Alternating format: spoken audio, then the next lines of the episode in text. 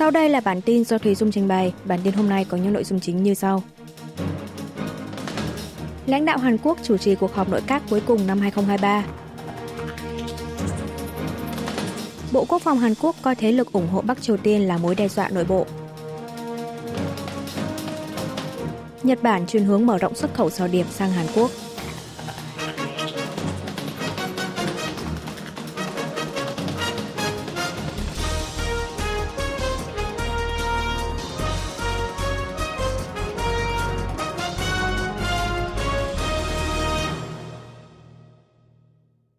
Lãnh đạo Hàn Quốc chủ trì cuộc họp nội các cuối cùng năm 2023.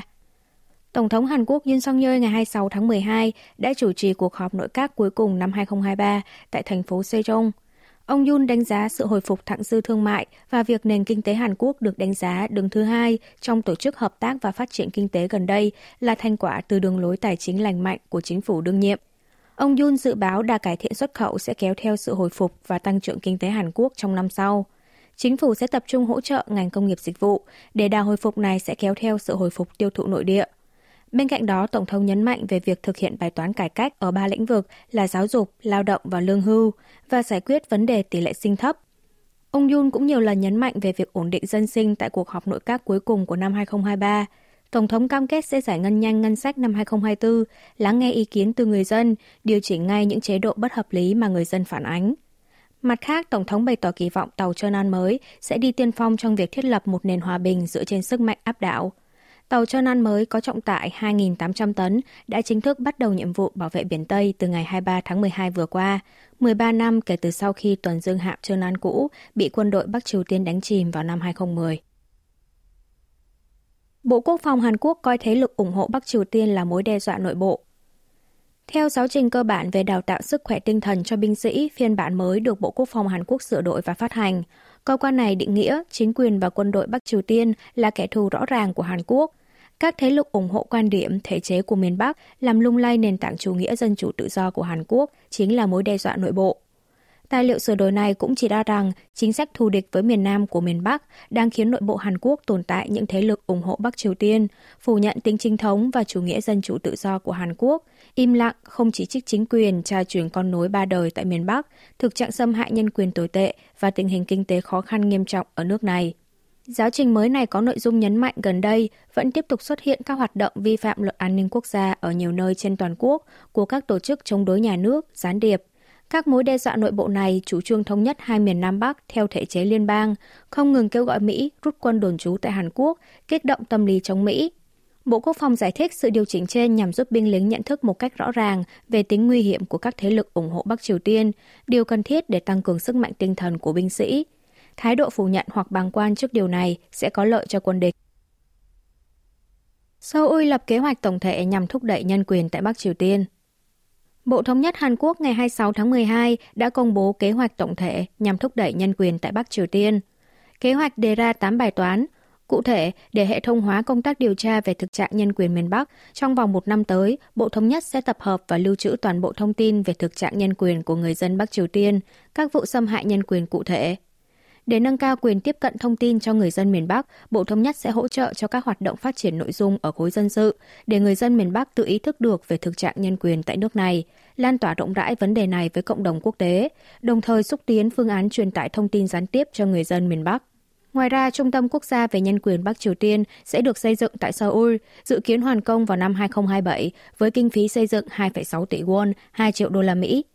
Bộ Thống nhất quyết định đẩy nhanh thời gian cuộc điều tra lần thứ tư về các gia đình bị ly tán, vốn dự kiến tiến hành từ năm 2026 sang thành từ năm 2024, thảo luận các phương án giao lưu đa dạng như xác định tình hình các gia đình, trao đổi thư từ, gặp mặt đoàn tụ trực tiếp. Nhật Bản chuyển hướng mở rộng xuất khẩu sò điệp sang Hàn Quốc.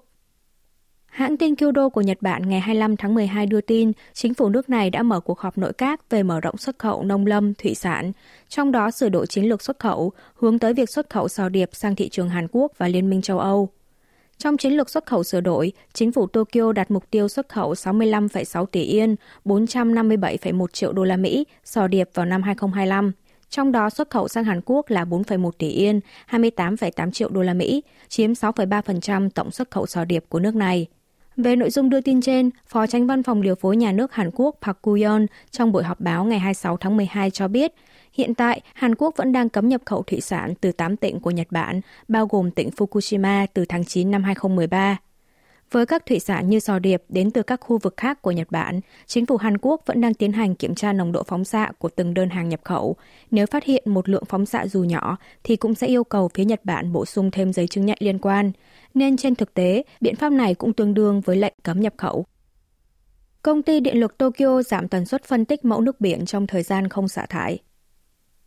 Báo Tokyo của Nhật Bản ngày 26 tháng 12 đưa tin, nối tiếp Bộ Môi trường nước này, tới lượt công ty điện lực Tokyo TEPCO quyết định giảm tần suất lấy mẫu phân tích nước biển ở vùng biển gần nhà máy điện nguyên tử Fukushima số 1 trong thời gian không xả thải ra biển.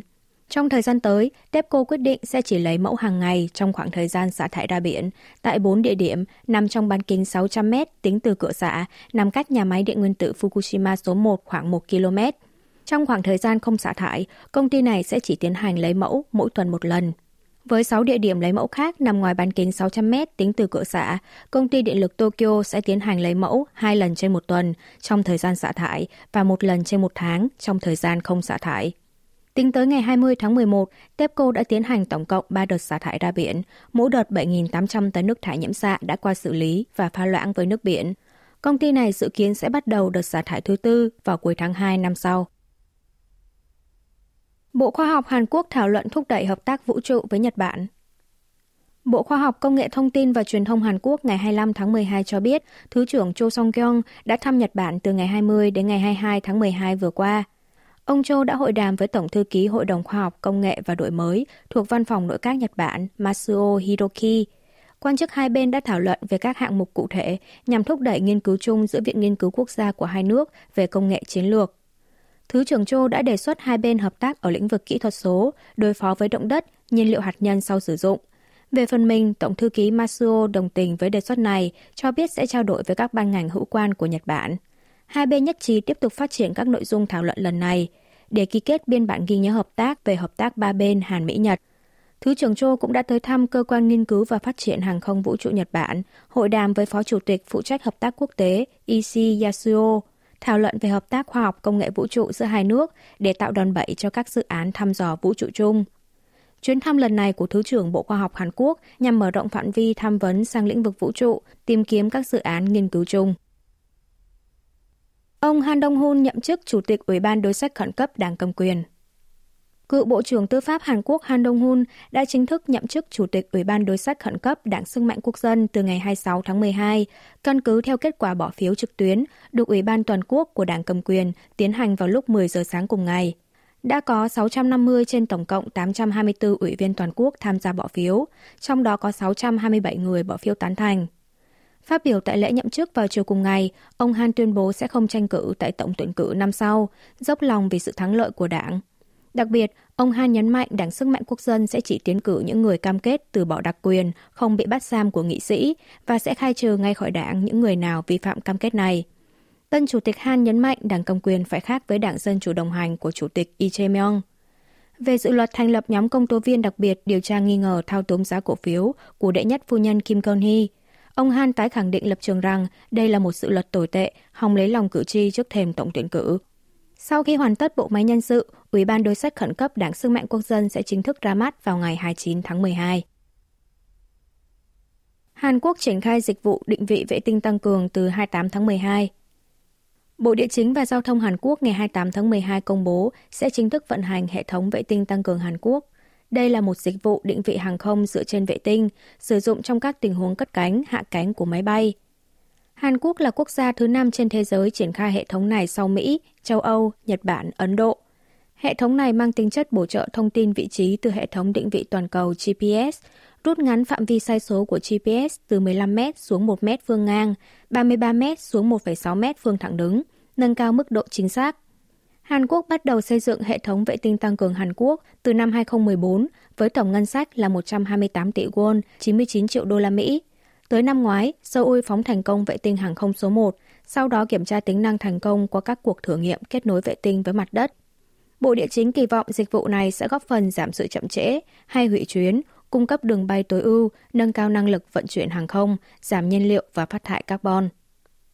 Quý vị và các bạn vừa nghe xong bản tin của Đài Phát thanh Quốc tế Hàn Quốc KBS World Radio. Tiếp theo là chuyên mục tiếng Hàn qua phim ảnh do Y Trang Ưn trình bày.